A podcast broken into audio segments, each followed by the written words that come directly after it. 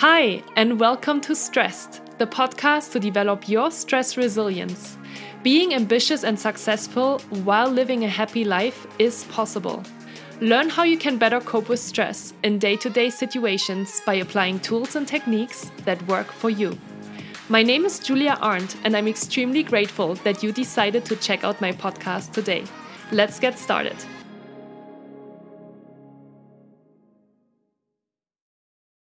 Hi, Ryan. I'm super excited to have you on my podcast today. How are you?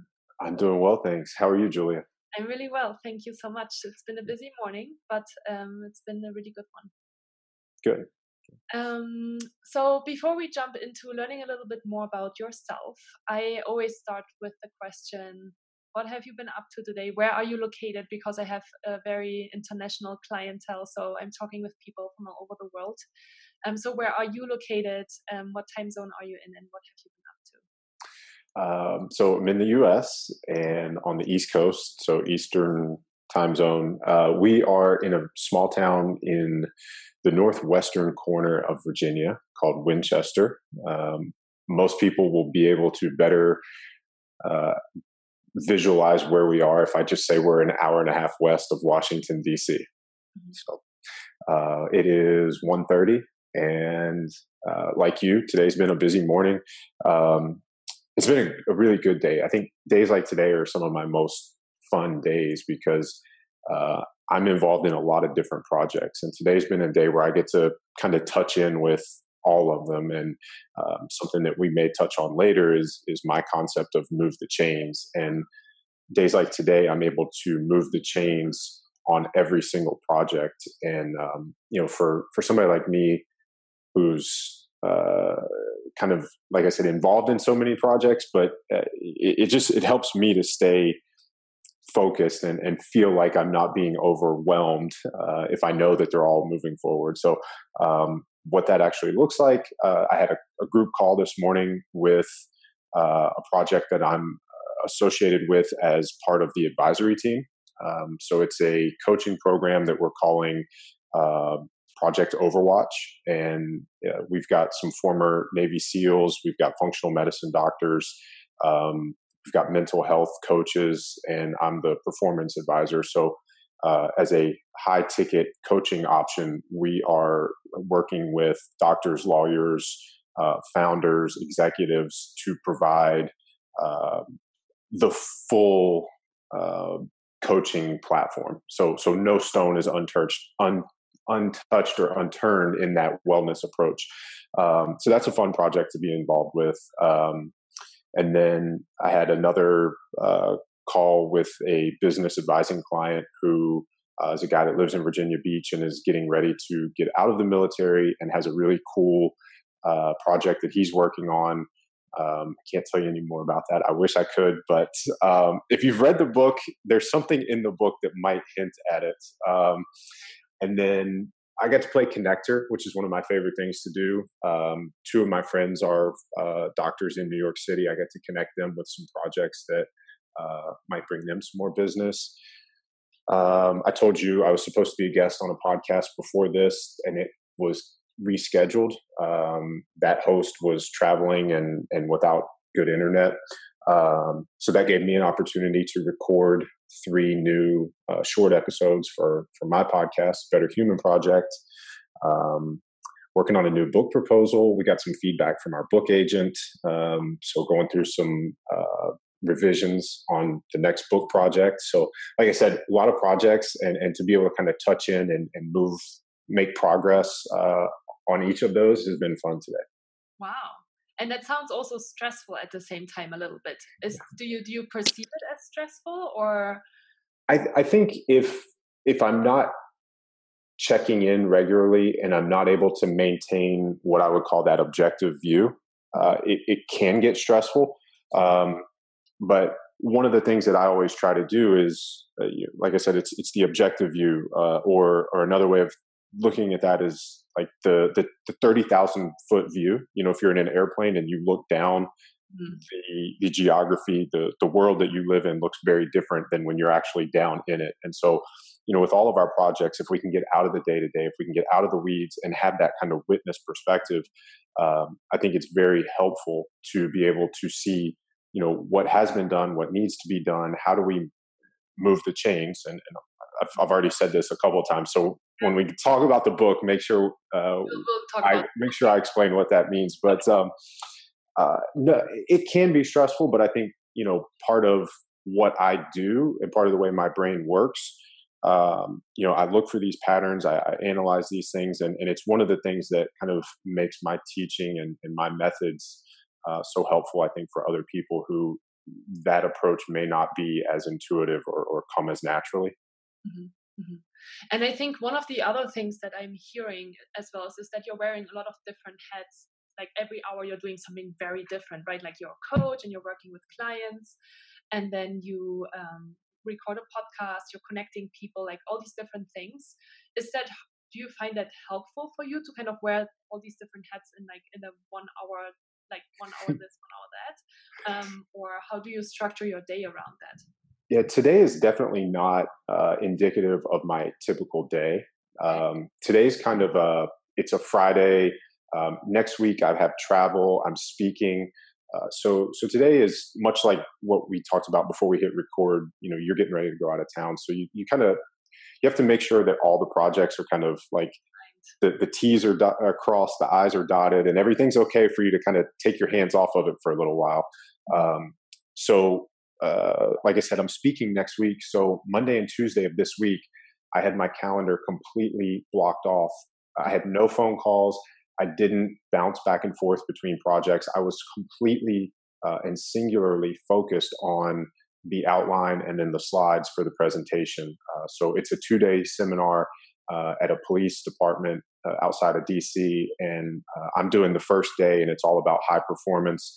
And then there's uh, I have a co-host who on the next day is going to do eight hours of performance nutrition uh, for uh, military law enforcement type people. So, um, you know, when I get to when I have projects that require that level of focus, uh, I try to block days off like that. Um, so that was Monday and Tuesday, and then Wednesday of this week I did nothing but coaching calls.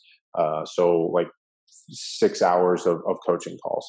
Um, and I'm not worried about anything else. Um, and so then that's why I say, like on a day like today, so it's Friday of the week. Now I kind of get to step back. I'm not in the weeds on each of those projects, and I can kind of take that high level view, like the CEO type view, instead of uh, you know the the specialist, right? Uh, and I can kind of touch all of those things and make sure that they're going the way they need to go. Uh, and then that gives me a, a, chance to set the action items for next week or you know going forward. Um, um, so hopefully that answers your question. Yeah, for sure. And I think it's actually a really really good way to do that. I actually do that too. That I have like days where I'm recording podcasts, yeah. for example, that I completely unblock, uh, completely block. Um, so mm-hmm. I have time for that, and then I'm even trying to be disconnected even from my phone to not get distracted with emails and things that people want from me because I need to be super focused when I'm podcasting. And yeah, I think it's just so much more helpful to stay really focused and then you know give that uh, give that project all of your energy and attention and then move on to the next one um, and i think especially when you're looking at corporations and companies i think there's this balancing act between how do how much do I take my own time and then how much or like my own time to work on the projects that I really need to focus on and how much do I answer to other people, right? Yeah, and so there's actually there's two things in the way I just talked about my week that that make it very efficient and effective. And one is what you alluded to, batching. Um, you know, you, you have a day where you do all your podcasts, and then you don't deal with podcasting on any of your other days. Um, you know, if somebody's not a podcaster, what does batching look like? I mean, you, you could do email, you could do phone calls, do them in, in batches. So you say, okay, um, you know, I used to own a gym, and, and I would actually batch all of our outreach calls, uh, like maybe 9 to 10 a.m. Um, you know, I'm not going to call somebody before 9 a.m. So maybe 8 a.m. to 9 a.m. is batching all of our emails. So all the incoming emails from the day before, we would respond to, you know, between 8 and 9, and then phone calls between 9 and 10.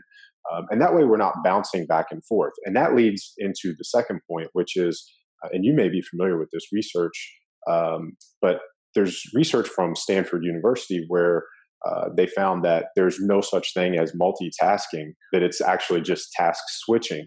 Um, and the, the conclusion from that study uh, always makes me laugh because the researchers said uh, people who like multitasking are suckers for irrelevancy.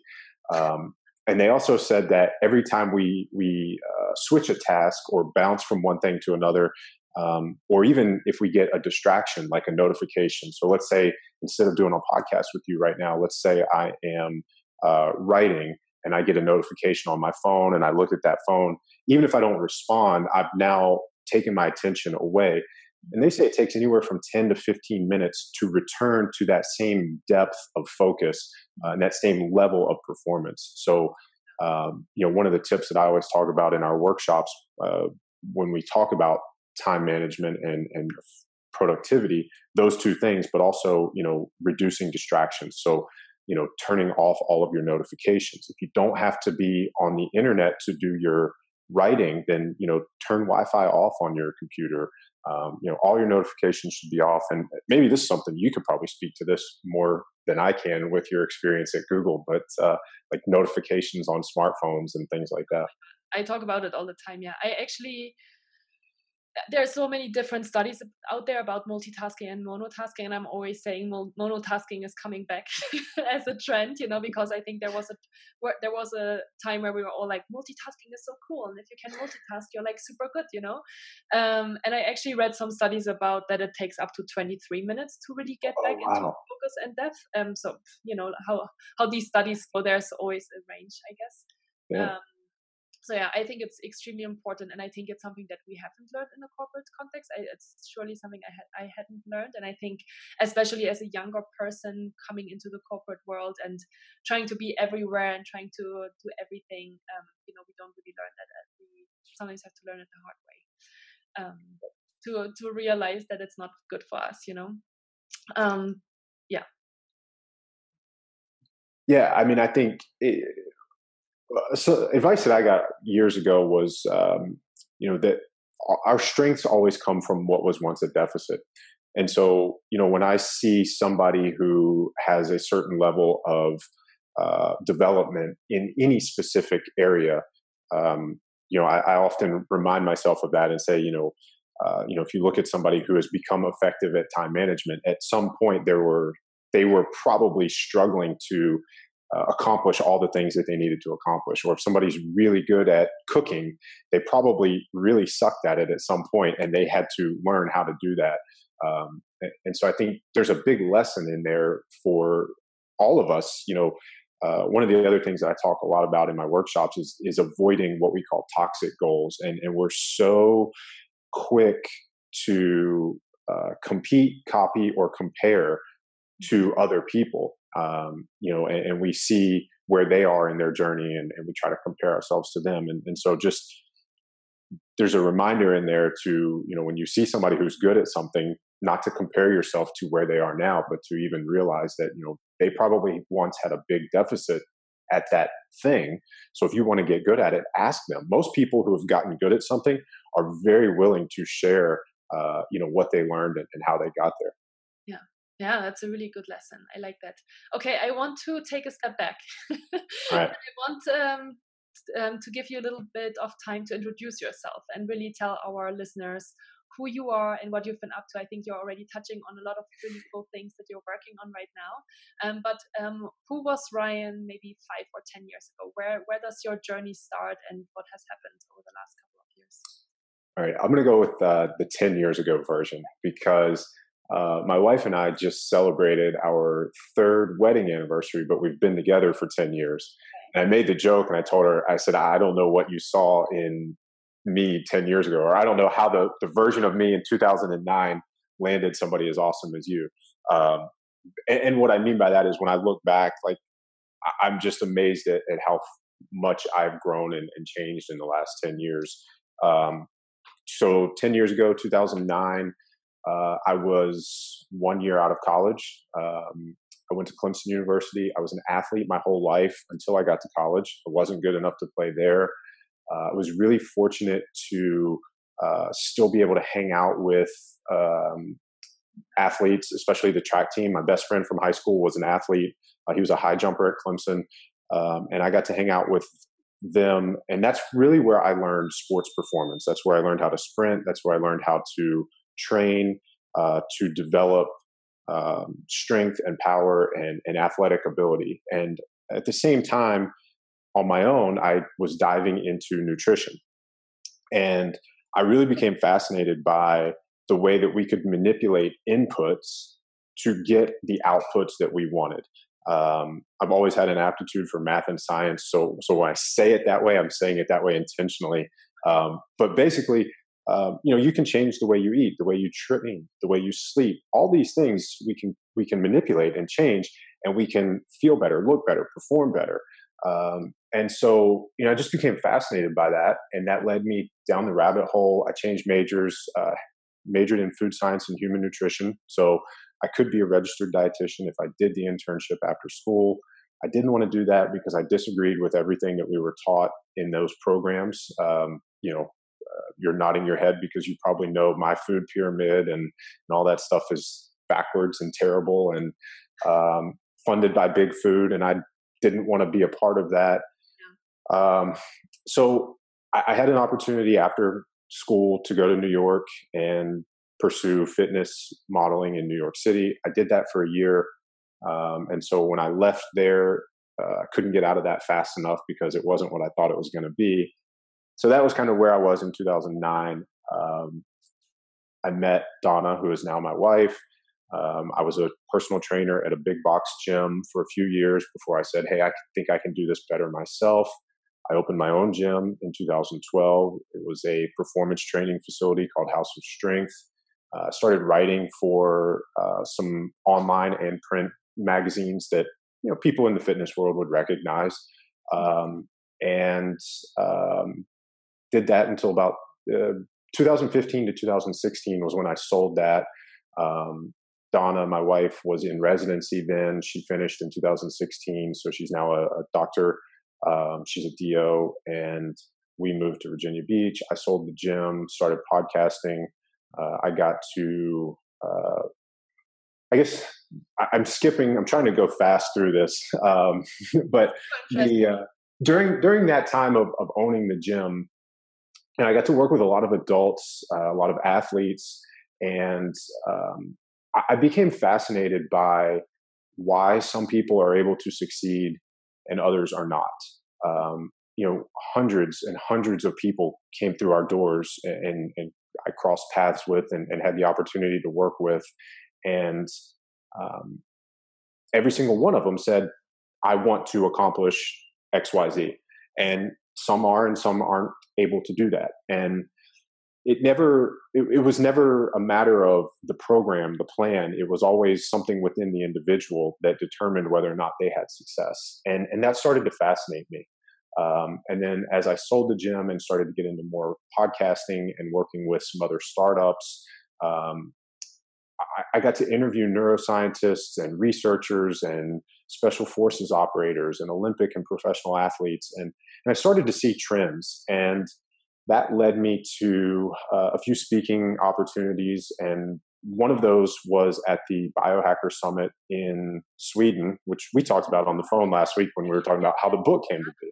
Yeah. Um, and so that talk actually led to somebody in the audience saying you know you need to do more with this. And on the flight home i outlined what became the book and and the book is really that exploration of why some people are able to succeed and other people are not um, one of the working titles for the book was The Neuroscience of High Performance, but we decided that would scare a lot of people away. Um, I'm not sure the current title doesn't scare people away either, but I think it's super interesting. I can talk with you about it. yeah, I, I, are we allowed to cuss on here? Um, oh, how about we just say it's it's f your feelings? Yes, exactly and uh, there, there's a little bit of a marketing hook in that. Obviously, um, it's got to stand out on the shelf. It has to make you stop when you're walking through Barnes and Noble or scrolling through Amazon. There's millions of books, right? So, you know, how does it stand out and grab your attention? Um, but to be able to take the science of of how we're wired and what's going on between our ears, and then kind of marry that with what Olympic and, and professional athletes and, and Navy SEALs and, and all these other people who are, by any definition, high performers, you know, what they're doing. Um, and, and, so, really, now to be able to to write that and and have these lessons that I can share with people, um, so that you know whether you want to accomplish a goal in business or or fitness or nutrition, um, it doesn't matter what the plan is, right? It, you know as well as I do, paleo works, keto works, uh, you know, this program for strength works. Like the program will work if you work the program. And yeah. where most people fall off is is you know not making the decisions and not doing the things that we're supposed to do when we need to do them mm-hmm. um, because of how we feel at that given moment. And so that's where the title came from. Mm-hmm, mm-hmm. Okay. So if your feelings, um, I listened to your introduction yesterday on Audible. Okay. And um, it said 95% of decisions are made because of feelings. Yeah. Tell us more about that. I was like, wow. Even like, you know, you were saying that when you heard that statistics for the first time, you were like, this is so weird. like I thought there must yep. be some logic behind, you know, decision making. And we make another fun fact, like between 30 to 40,000 decisions a day so you know there's okay so 95% of those um, we do you know i guess people say because it's a gut reaction or because it feels right but you say it's like feelings that make these decisions um, that's so fascinating it, it is and so your reaction is the same one that i had and and that's actually the statistic that was that was the thing that I built the talk around when I spoke in Sweden, and and that was the talk, like I said, that became the book. And so it, it's it's a fascinating statistic and and a fascinating look into human behavior. Um, it comes from a cognitive neuroscientist named Antonio Damasio. He had a a patient that he worked with. This guy's name was Elliot, and Elliot had a tumor in his prefrontal cortex. Uh, it's a portion of our brain, and the tumor was removed and uh, after the surgery, this guy Elliot was was healthy. He was okay, but he struggled to make basic decisions. He couldn't decide what to wear. He couldn't decide where to go for lunch. Um, and so Damasio started to realize that this the surgery that removed the tumor had done some damage to the prefrontal cortex. So what he began then to understand was that in the prefrontal cortex, we associate meaning to some of those micro decisions within the main decision. And so, what I mean by that is, let's say you and I and all of our listeners are going to go out for dinner this evening, and you have to decide where we're going to go eat. Already, you're starting to think about, well, how many listeners do I have? How many of those listeners are actually going to come out to dinner tonight? Do any of them have special dietary concerns? You know, what's going to be the price uh, you know are we looking for you know an inexpensive meal an expensive meal how much time do we have are we walking there are we driving there all of those little micro decisions that go into where are we going to go eat and because this guy elliot couldn't assign a value or meaning to those things he just stayed stuck in that endless loop mm-hmm. um, and so it's our feelings then that, that damasio was able to deduce that sort of enable us to make those micro decisions, which lead to other decisions. Um, so that's kind of the the nerdy like science stuff behind that statistic. Um, what this means in in in the real world is um, again neuroscience uh, defines feelings as a mental experience of a physiological state, mm-hmm. and so as a fitness and and health nerd that I am, I love hearing that because physiology is just like that's our, our bodily state. And with my background, I know how to change physiology. I know how to change our bodily state. So mm-hmm. if I can change that, then I know I can change my feelings. Um, most people listening have probably seen the meme uh, that says, you know, you're one workout away from a better mood. Mm-hmm. That's exactly what, like, that's the science behind the thing, right? Um, and so you know, understanding this gives us what I call awareness. And if we can move through life, if we can operate with greater awareness on all count, uh, awareness affords us more and usually better choices. Um, and so, if we can operate with greater awareness, then we can see these things. And when we have that moment of choice, we can step back.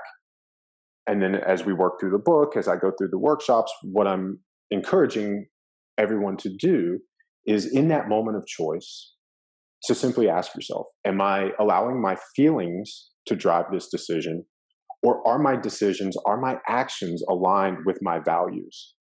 And so, if we go back to our, uh, you know, somebody who wants to lose weight, or somebody who wants to get stronger in the gym, um, or if we go back to an Olympian, for example, the Olympics happen every four years. You don't wake up one day and say, "I'm going to be in the next Olympic Games," mm-hmm. right? That's a even though I've heard people do that, but right. then have like two or three years to maybe train for that or something like that. Right, and and so that's like the shortest possible run up to the Olympics. Right, is two or three years. That's still a long time. Most people who start a, a diet are lucky to make it six weeks. Mm-hmm. Like that's that's nowhere near two or three years. So for an Olympic athlete, most of them have trained you know, let's just say they compete at 20 years old. They started their sport at six, eight, 10, who knows. So you have at least 10 years. And then if they want to do a second Olympic Games, there's another four years. There's so many micro decisions that have to be made in that four year span. You know, did you get all your training in? Did you get up every single morning and do your 5 a.m. workout like you were supposed to? Did you eat the way you were supposed to? Did you recover? Did you do all the little things? Um, and so, obviously, this is analogous to business, relationships, uh, writing a book, anything that we want to accomplish in life.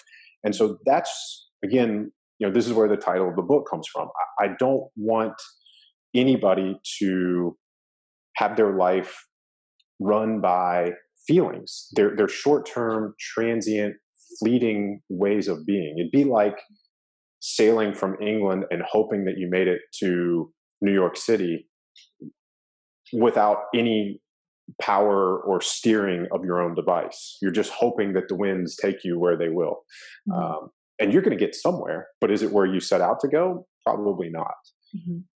So, what is your recommendation then? That you take your feelings less into consideration, or if you listen to your feelings, but then kind of work on the still on the big plan? Like how how does yeah. that into a strategy? And, and, so I think that's one of the biggest misconceptions. Uh, you know, the the title of the book would make you think that you know I'm somebody that says ignore your feelings, but but that's actually the complete opposite. Um, I, I would tell people to be more in tune with their feelings and to analyze them. And I mean, that's go back to awareness, right? Awareness is you know what what is really happening here what's going on what's the what's the fear or the anxiety behind uh, you know, why I want to do this. Why am I running from the thing? Um, you know, why am I shy? Why am I afraid of this? Why am I not going for this? Um, you know, do I really, you know, if I really want the thing, why am I not getting up at 5 a.m. and going to the gym? Um, and so it's, it, it, goes back to what I said earlier. It, it's awareness. I, I, want people to operate with greater awareness, and I want people to choose uh, and to act based on values and goals. It, it, another way of looking at this would be if I were to follow you around for the next six weeks, I would write down what I think your values are mm-hmm. based on how you spend your time. Mm-hmm. And if I did that, and then I ask you, okay, Julia, write down your values as a person. Do you think your values that you wrote down would match the values that I am inferring from watching your actions. Mm-hmm. I would hope that they would, mm-hmm. but for most people, they don't because we're acting based on feelings. Mm-hmm. So, so, and then, so I think that's super fascinating. So basically, I'm getting a feeling, and then do you think um, the problem is that we're getting wound up in those feelings and we're kind of letting our feelings you know so i'm going to give an example because i talk a lot a lot about this as well especially when you're talk, talking about change management and habit building, right? Yeah. Like we have yeah. these habits, and from a neuroscientific standpoint, no matter what we do, it's it's the right way if we have done it for a really long time, right? Because our brain doesn't know the difference between good and bad; it just knows what we've always been doing. It's the patterned way, but just because it's patterned doesn't make it right. Exactly, because the brain doesn't know the difference between right or wrong. It just right. knows, oh, this ha- this is something you've been doing for five years. This is the way you've been thinking for five years. This is kind of the safe space. Exactly. Right? And safe safe is the key word there. So mm-hmm. um, habits are are just they're patterns, right? And um, I always tell people um, muscle memory is like nails on the chalkboard for me. Uh, muscles do not have the capacity for memory. Mm-hmm. So what what we're really saying there is neurological wiring, mm-hmm. right? Our body remembers how to ride a bicycle. It's not muscle memory; it's neurological wiring. Right? We know what muscles to fire and in what sequence and how to do that. Um, same thing with habit, and like what you're saying with habit change, the old way is it's ingrained. It's sort of like an interstate highway, and that's the nerves will always take the path of least resistance, especially if we don't have an awareness and a conscious awareness to say, no, don't go that way, go this way. It'd be like if I told you to drive to work in a different route tomorrow.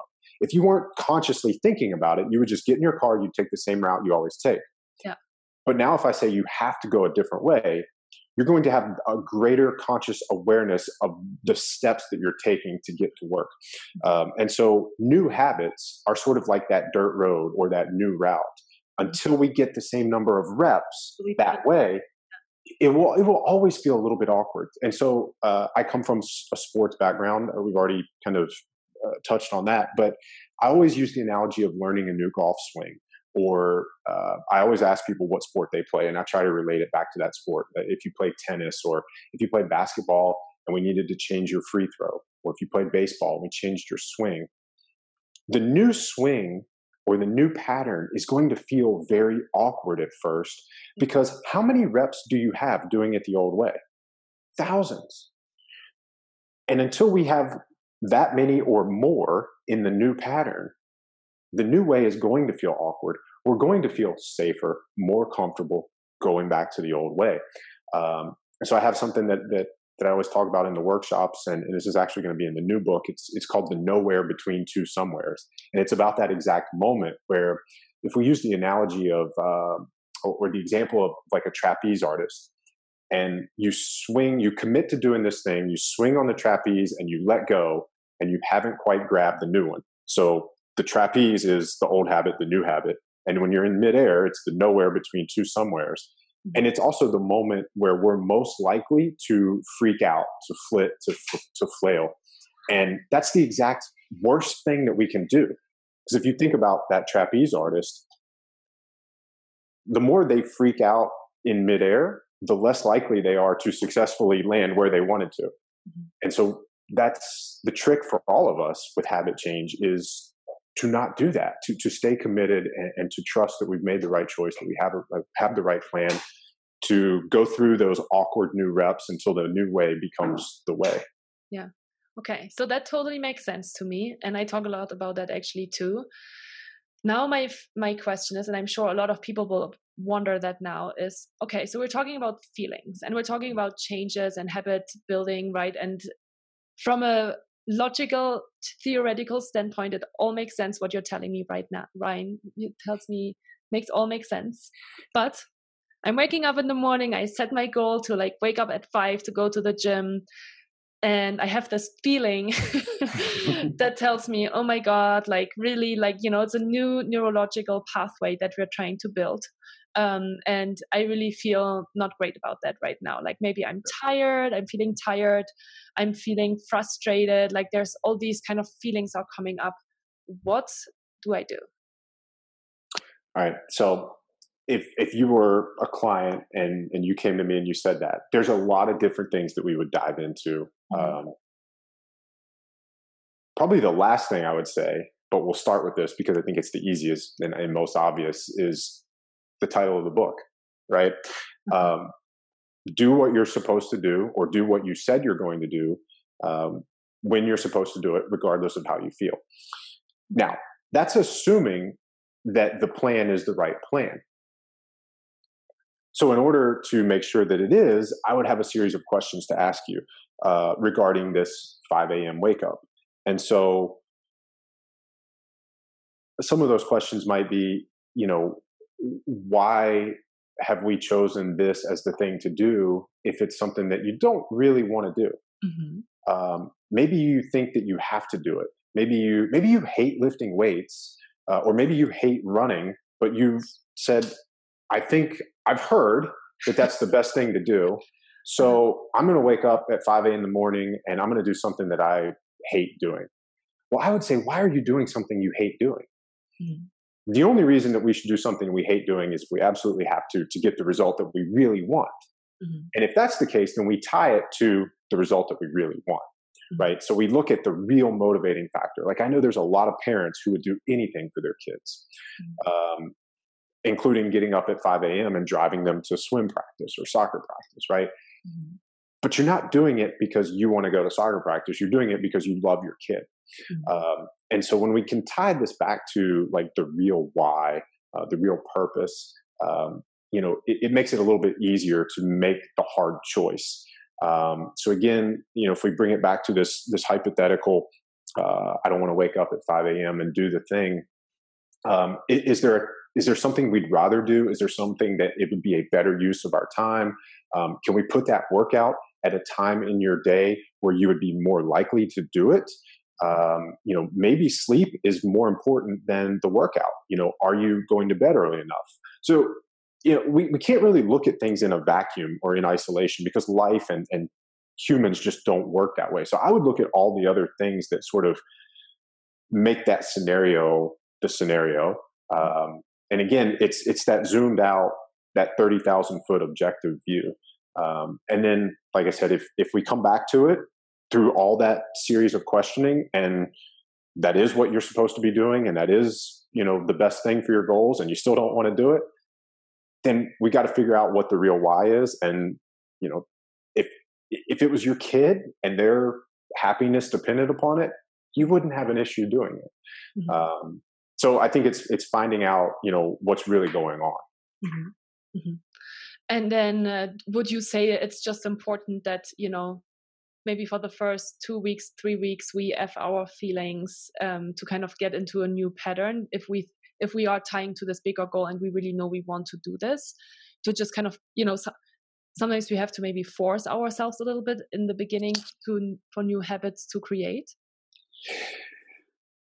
it's yes and no. Um, again, like I'd go back to some of those questions I was just asking. I mean, I think, and in my experience, the people I've worked with, and for me personally, if there's something we really want, mm-hmm.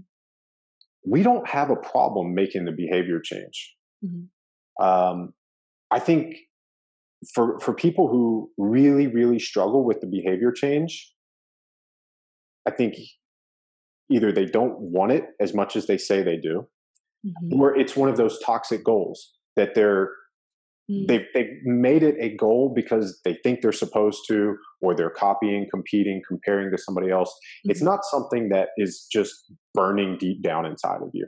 Mm-hmm. Um, you know, we're doing it for some other reason, and mm-hmm. and if that's the case, I think we're always going to fight.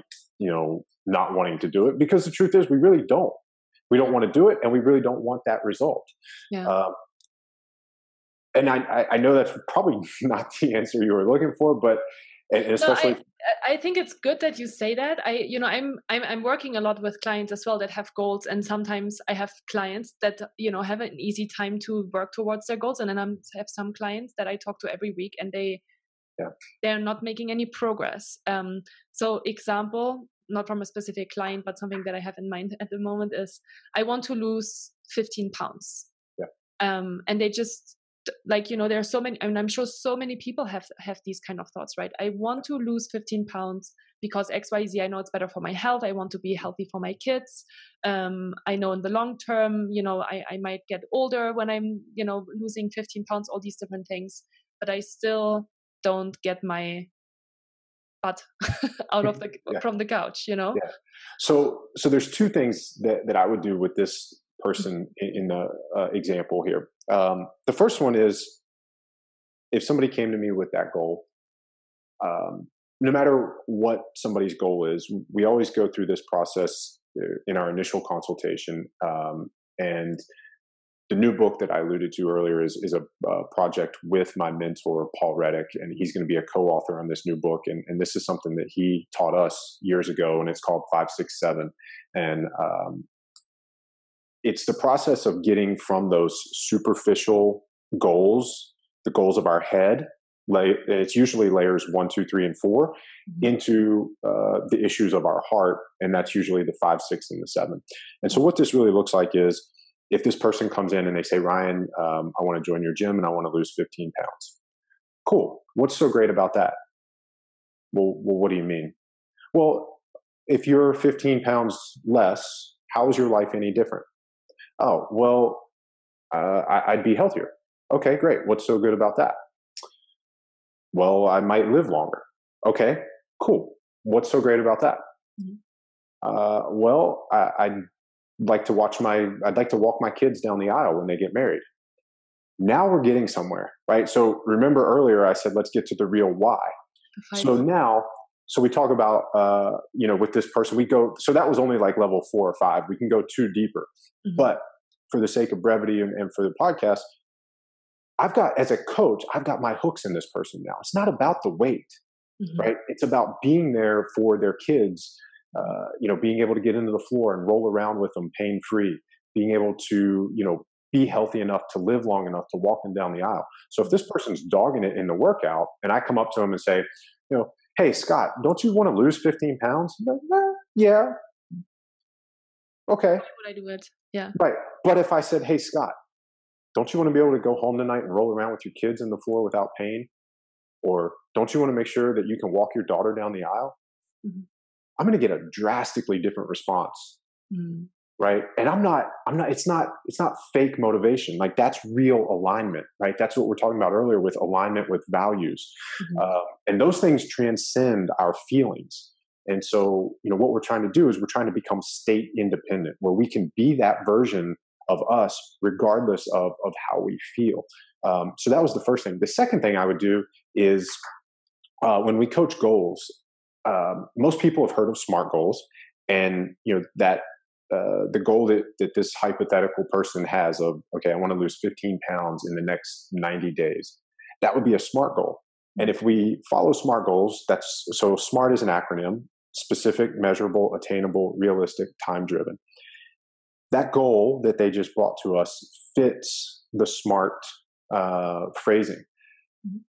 but i don't like smart goals that way because it's focused on the outcome it's focused on losing 15 pounds which is not entirely in our control. Mm-hmm. What I mean by that is they could do everything right. And if they get on the scale on day 90 and they've lost 14 pounds, well, technically they've failed. Mm-hmm. And so this is when we see, especially in weight loss, we start to see people do short term things that are not sustainable in order to fudge the result or just get the result, right?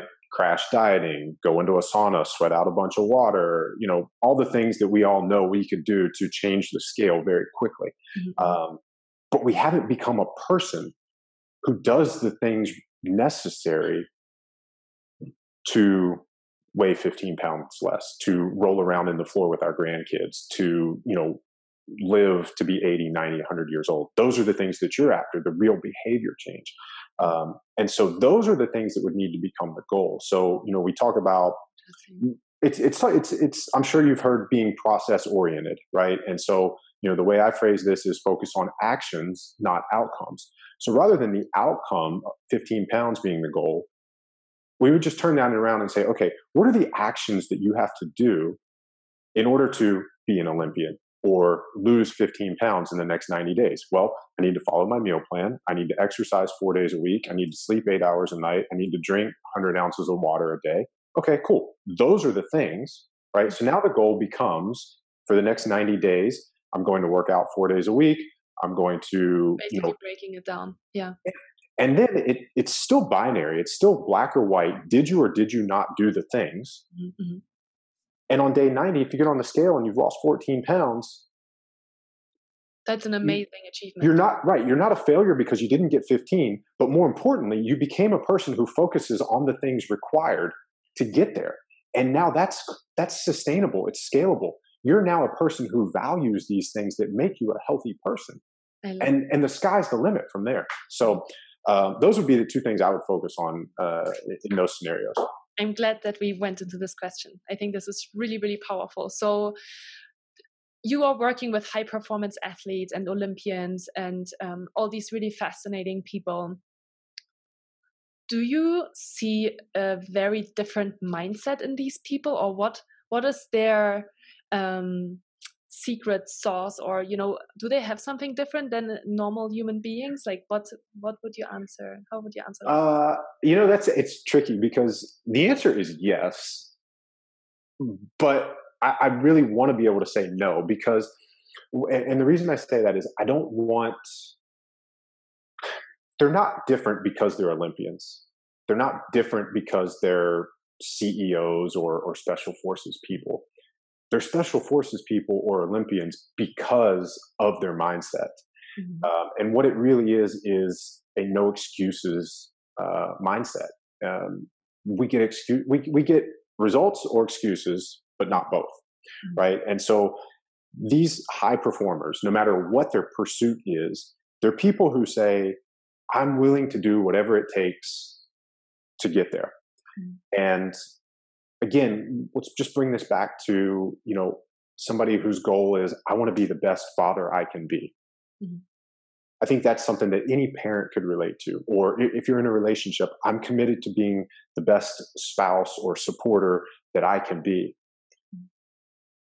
And whatever that means, you're now committed to doing that. Mm-hmm. And I use those as examples because I think that's a lot more tangible. It's it's it's a lot more approachable than like look, I'm never going to be an Olympian. I don't I don't aspire to do that. I don't want to. I'm not going to. Um, but I do have the same mindset that they have about being the best at what it is that I do, or or any pursuit that I might have. Nothing is going to stop me. Mm-hmm the only thing that can stop me is me. And I think that's a really, really powerful observation or, or, realization for all of us. If we are the problem, then we are also the solution. Mm-hmm. And a lot of people don't want to hear that because it puts the responsibility right? exactly. squarely on our shoulders. Yeah. But again, if you're the type of person who's going to be a high performer, you're comfortable with that because you know, again, you are the solution. So you have control of that. So that's the power. Exactly. You're getting the power back. Yeah. Yeah. So so taking that power back and, and taking responsibility, um, I think that's the thing that separates those who achieve whatever it is that they want to achieve and those who don't. Mm-hmm. Um, so yeah, there's something different there, but it's it's a lot more approachable and and uh, available to all of us than most people might think. Mm-hmm. Mm-hmm. So yeah, so I love that, and I want to kind of try to summarize that. So it's all about mindset, and I think the things that I'm taking away from this conversation is that we all have, we are all our own problems. I believe that too. Like we are all our own problems, but we are all our own solution, and we take the power and control back in that way. And then one of the mistakes that I see as well very often is is that we are making the wrong goals or that we're setting inachievable goals or that we are not tying the goals to the right outcome or to the right motivation in order to get there? Is that yeah i think maybe maybe just uh, the first part i love i'm glad this is recorded because i'm going to go back and like i need to get that transcribed. Um, just on the, on the goals part i would just say maybe it's it's make sure we're focusing on the right thing, the right thing. Um, and then once we are focused on the right thing it's being process oriented, uh, process focused, outcome. Uh, it's it's actions, not outcomes. Focus on actions. And I outcomes. think it's also being flexible within the goal. I love that you yeah. said that even if I don't achieve the 15 pounds, if I have achieved the 13 pounds, but I have created a new lifestyle around, um, you know, my own mo- uh, around my own patterns, actually, in my own habits, and that's a more powerful outcome than achieving those 15 pounds. Right. I mean, I, I don't care what I weigh. Yeah. Um, that's another that's a complete it is, it is. And, and, so maybe that's not the best example like okay yeah. i don't care how much i bench press exactly right? yeah i'm, I'm a dude i should care right i don't i don't care all i care about is you know how healthy am i eh, you know am i going how to do i feel right how do i feel how do i feel on a daily basis you know it's if if the trade-off of being able to bench 315 means I feel beat up and my work suffers and my ability to be there for my wife suffers and you know I'm short with everybody uh, in my life because my nervous system is always fried. But that's not worth it for me. Mm-hmm. So uh, it's just focusing on the right things. Yeah. Yeah, great. Okay, so before we forget it, you mentioned it a few times at the beginning of our conversation about the key chain. Uh, Move the chains. Yes, thank you. Move the chains. Let's talk about that in extent. All right. So uh, it's a football analogy and American football for our international audience. Um, and so if if you're not familiar with the game, you get four plays to move the ball 10 yards uh, most teams will punt on fourth down if they have not gained those 10 yards. So we're going to omit the fourth play and we're going to say you have three plays to move the ball 10 yards. And what does pound mean? Just for punt mean for the international listeners? It's when you're uh, putting the ball down. Earlier. You don't put it down. You, you would hold it in your hand and you like almost like a goalie in soccer. Like you would like it's like a drop kick. Okay. Right. Okay. Um, this is this is how to show how well I know. and so so that gives the ball back to the other team, and then it's their possession and their turn. Uh-uh. Uh, and so if we get a first down, we keep the ball and we keep moving forward. Mm-hmm. Uh, and so if we divide those ten plays or ten yards over three plays, all we have to do is average three point four yards per play and we get a first down every three plays. Mm-hmm. And if we're constantly getting a first down, we keep the ball, we never give it to them, and we're advancing it towards the end zone to score touchdowns. And then we, if if we do this properly, then hypothetically we score a touchdown on every single possession. Mm-hmm. The team who scores the most points wins. And if we score every single time we have the ball, mm-hmm. it's pretty hard to beat us. Mm-hmm. And so that's the analogy is, you know, not to go for the highlight play, the the hail mary. Um, it's just line up, little chunks, step by step. Just keep moving forward. Be relentless. Be unstoppable.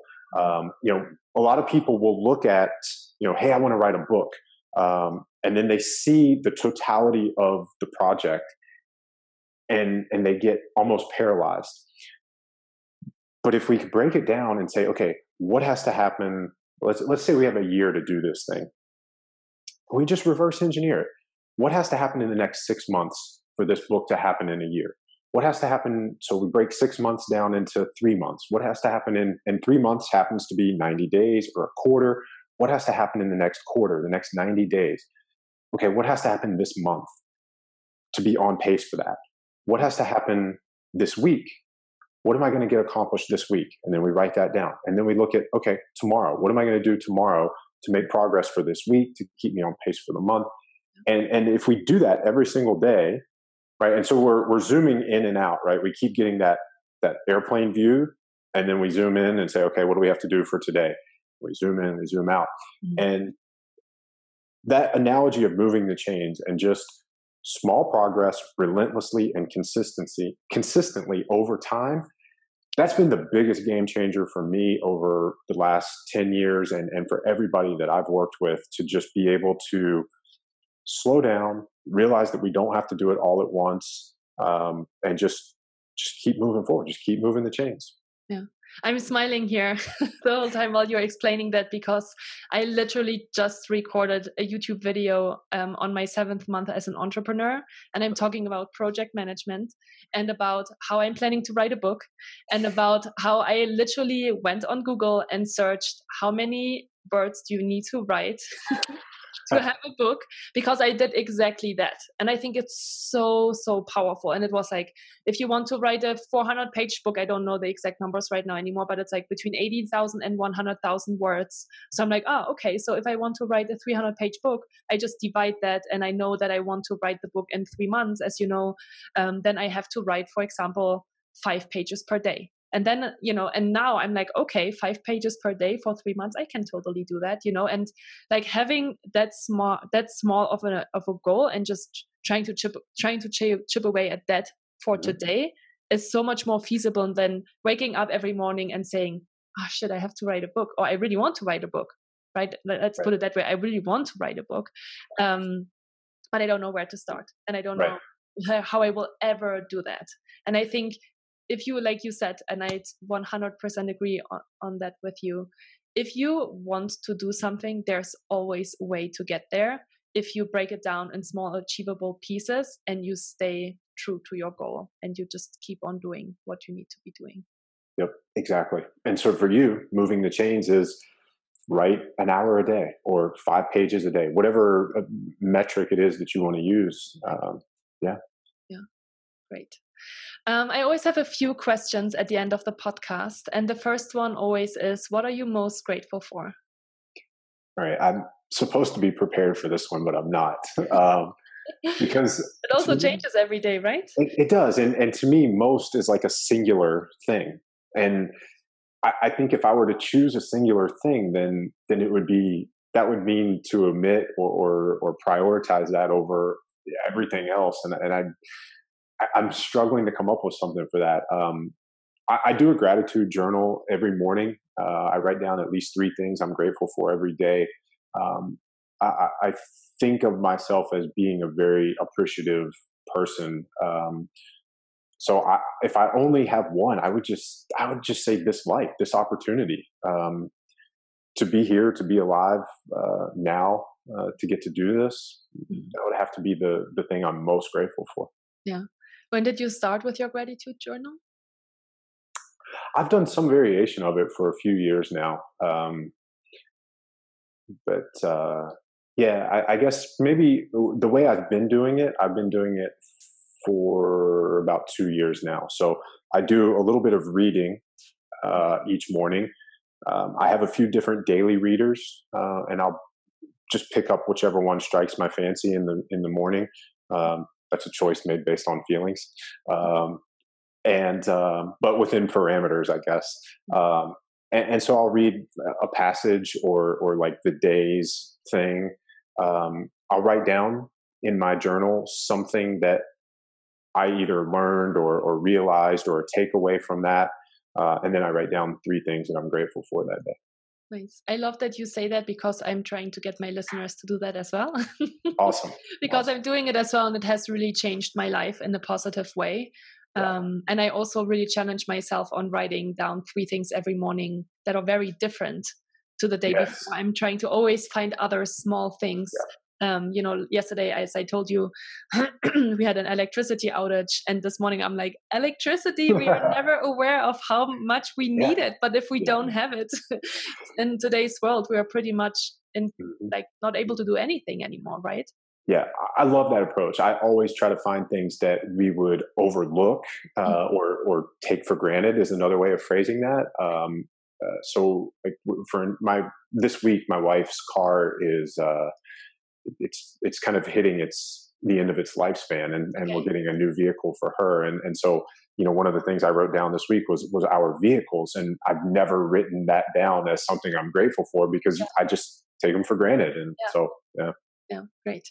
Do you have three um main kind of guidelines that you live your life by or three wisdoms that you've heard that you really kind of always follow you through your day and through your life? Yeah so I'd like to make the first one move the chains that we've already explained. I, I just think that's supremely powerful. Um, the best advice I've ever been given was from uh, the guy I mentioned earlier, Paul Reddick. Uh, your life is perfectly designed for the results that you are currently getting. Your life is perfectly designed for the results that you are currently getting. Um, to me, that's just extremely powerful um, it goes back to what we were saying earlier. You know, we are the problem. We're also the solution. Um, and and do you think we're sometimes not ready for the bigger things then? Like, you know, I mm. especially when you're looking at an entrepreneur or somebody that wants to achieve this like big goal. Um, you know, I and I, you know, I always think about that a lot at the moment, especially because I'm like, oh i wish i would have maybe 10 more customers or i wish i would have um, already my bit my book written but then mm-hmm. i'm always kind of taking myself back and i remind myself that i'm probably exactly where i'm supposed to be right now and that this is all i can handle right now and if i would have too much even even more then um, I might not be even ready for that in that moment. So my so the life gives me exactly what I'm ready for in that moment. Does it make sense? Yeah, I, I think. I mean, I guess to me, at least my my interpretation or understanding of like the life gives us what we're prepared for, what we can handle. That's that's saying that the power lies outside of us. Uh, that I hope I get what I want, uh, rather than just saying that's what I want. I'm going to go get it. So like, just put it right on my back and just like I want the responsibility. Um, so I don't know, maybe a nuanced or, or semantics type of difference there, but yeah, uh, I, I think there's a balance. I think there's a balance between like giving everything that you can, but also being, you know, I think sometimes right. Mm-hmm. like we are very ambitious people in in the in a lot of different ways, and I think maybe we're sometimes too over ambitious. And I think that balance is is that we get exactly what we need in that moment, and we should also be okay with that. Um, yeah, and I think I mean to your point there, it's it's understanding that there are some things we can control and some things we can't, right? And and you know knowing the difference, right? Um, it's the the famous prayer in the Alcoholics Anonymous. Um, mm-hmm. The what is it? The the courage to change the things I can. The mm-hmm. serenity to accept what I can't, and the knowledge or the wisdom to know the difference between the two. You know? Yeah, yeah, yeah. I, I love that quote. Okay, sorry, I interrupted you. So those were two. Uh, so one more, and let's see. So this one is is from a, a good friend of mine, Todd White, and uh, appreciate, don't expect. Mm. So appreciation, not expectation. Uh, that's been a big one for me. And I'll tell you what, that's actually been the single most helpful thing for me for public speaking. Mm. Um, because if I, uh, I, I used to get nervous about speaking publicly, and I think everybody does, but now um, a lot of times I realize that any nervousness is because I'm expecting or, or, tied up in, again, an outcome as opposed to just being grateful for the opportunity uh, and focusing on the actions that I can control that would make that a successful uh, endeavor. Mm-hmm. Yeah, great. Um, do you have a book that you're? I'm sure you're reading a lot, and I know as well. Like I, you know, yeah. we talked about this before. I'm a very um, I'm very passionate about sports and about performance. Um, do you have any favorite books in that realm? Not not even performance related, but um, anything that that has really maybe changed your life. Hands down, my favorite book is Tao Te Ching, and uh, specifically the Stephen Mitchell translation. Um, it, it, was written by Lao Tzu uh, I don't know, thousands of years ago. So, um, hands down, that's my favorite book. Uh, I'm reading one right now that I really love.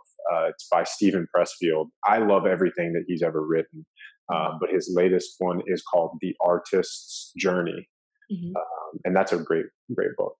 Okay. Do you know Mas? I'm sure you've read Mastery from Robert Greene. Yes. Do you like that book? I do. Uh, I, I, I do. Um, I like Robert Greene. Um, his books are just they're they're so long uh, and they're so i think mastery is the only one i've finished i have 48 laws of power i have uh, the laws of human nature um, and i think i've got one other one and and i'll just i'll, I'll open them occasionally and, and yeah. read a few passages but um, I think that's kind of what it is with that book as well. Even with Mastery, I feel like I'm reading it and there's like one or two like I'm reading like three sentences or like one paragraph, and there's so much richness in there that I'm like, I could just sit on these three sentences right now because there's so yeah. much information in there, you know? And that's a huge and powerful practice right there is, you know, reading to get those moments of insight and enlightenment and then putting the book down and going and either meditating on that or doing something with it uh, rather than just reading cover to cover to say you read it and putting it on a bookshelf. Mm-hmm. Yeah for sure. Cool. Um, my next question is, what's next for you? So you're writing in the next book, which is super exciting. Yeah. So so that's a, a fun project that I'm working on with Paul um, to to be able to do something like that with somebody who has had such an impact on my life and and so many other people's lives. Uh, is a really fun opportunity. Um, and like I said, we're we're talking to book agents right now, um, and in parallel writing the book. Um, got another friend of mine, Rick Alexander. He and I are putting together a mental health talk that we're delivering to uh, military uh, bases and, and personnel. Uh, that'll be a big part of what we do in 2020. Uh, we did one uh, a couple of months ago out in Denver at uh, at an Air Force base that was a big hit. so we're going to try to do more of those. Um, Rick is retired military, um, so he and I have kind of overlapping messages and, and just different ways of, of communicating the same thing. So um, to be able to bring some of what we do to a population that really uh, is in need of that message right now, uh, that's going to be a, a, really rewarding experience. Mm-hmm. Um, can, get, sorry, can I interrupt you on that? Yeah, yeah. What do you think is the most important message when it comes to mental health? I, I would like to think that we're beyond removing the stigma, um, but I don't think we are. I think I think in our community we are, but our community is the tip of the spear. Um, and so there's a statistic um, since 1999, there have been um, somewhere it's somewhere around 5,300 military deaths for the U.S. military since 1999. Mm-hmm. In that same time period, there have been 128,400 deaths by suicide. Mm-hmm. That is a 23 to 1 ratio. Mm-hmm. Uh, clearly, there's a mental health crisis in that population. Yeah. Um, and I mean, we know law enforcement and military are populations where it, it's probably still taboo we it, it is in most instances taboo I mean, to so male heavy right i'm yeah. just thinking of that like yeah. people like men don't talk really about feelings and about well and even if even if you're a female uh, if, if you're a woman in a male dominated profession my wife is a doctor right so so we think of most doctors as as being i mean until 50 years ago like i mean even now you hear like uh, a, a man from previous generations, like an 80 year old man might have a problem with a woman doctor. Mm-hmm. Um, you know, so so I know what my wife faces in in that profession in terms of always feeling like she has to prove herself and and not being able to.